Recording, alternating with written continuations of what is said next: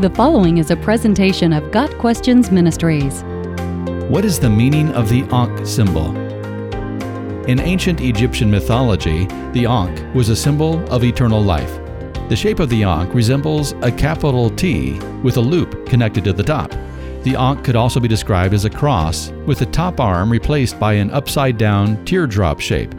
In hieroglyphics, the Ankh is frequently seen being carried through the loop in the hands of Egyptian gods and goddesses. The Ankh symbol was later adopted by the Coptic Christian Church as the crux ansata, meaning cross with a handle. Archaeologists are unsure of the origins of the Ankh symbol or what it was meant to represent. Some theories are that the Ankh is a stylized sandal strap, the path of the sun on the horizon, or a combination of three element male and one element female genitals. Others suggest that the Ankh was meant to portray a kind of knot or bow, and in earlier descriptions of the Ankh, the bottom longer segment is two separate parts. Hand mirrors were frequently formed using this shape, and the Egyptian word Ankh not only meant life, but also mirror.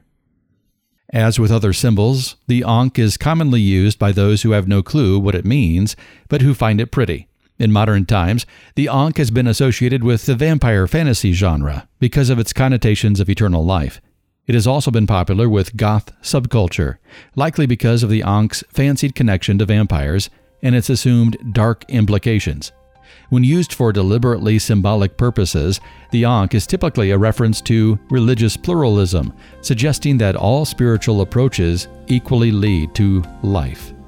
The Bible's teaching is that eternal life is only offered through faith in the sacrifice and resurrection of Jesus Christ. Jesus said, I am the way and the truth and the life. No one comes to the Father except through me. John 14, verse 6. Got Questions Ministry seeks to glorify the Lord Jesus Christ by providing biblical answers to today's questions. Online at GotQuestions.org.